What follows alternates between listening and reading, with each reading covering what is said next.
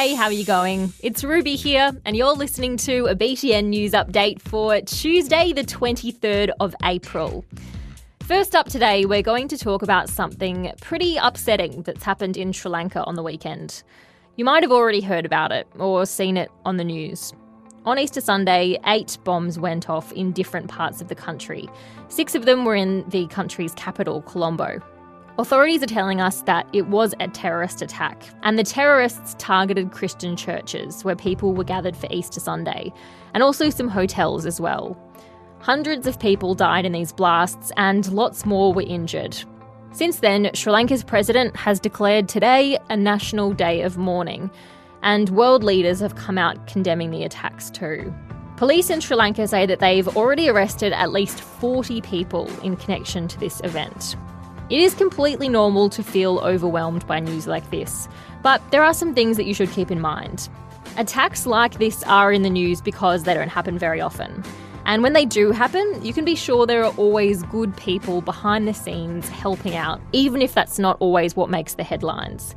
It's okay to stop watching a video, stop listening to this podcast, or switch off the TV if you need to. It doesn't mean you don't care, but you can only handle what you can handle.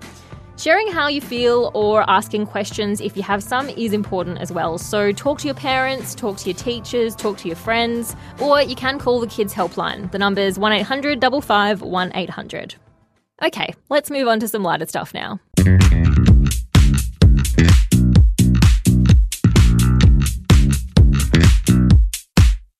Volodymyr Zelensky is the name of the new president of Ukraine. But up until recently, he was best known for being an actor who played the role of president of Ukraine on a TV show.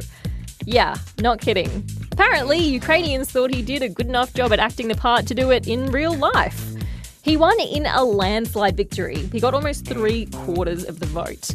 It's pretty crazy news, but it's not the first time a celebrity's landed a job running a country.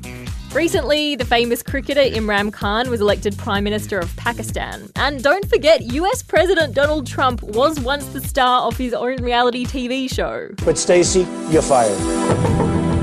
What do you reckon, BTN presenter for PM? I reckon I could give it a shot.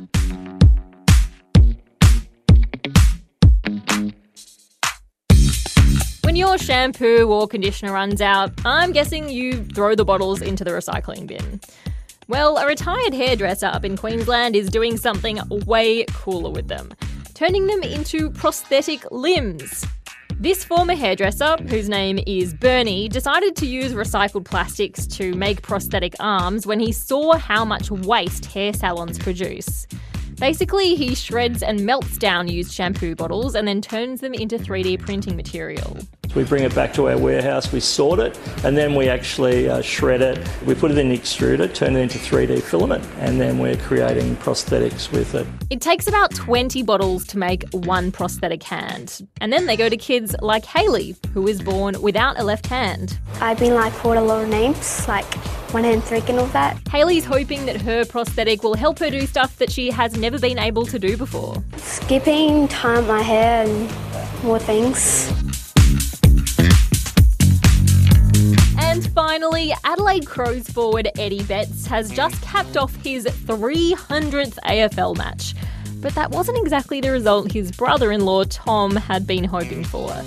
You see, before the match, Tom and Eddie made a bet that if Eddie scored more than five goals, Tom would get a tattoo of Eddie's face on his bottom.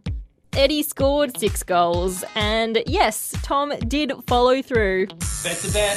That's a bet. Bet's a bet. Thank you. Appreciate it. So let me get this straight. A bet with Eddie Betts about getting an Eddie Betts tattoo on your butt.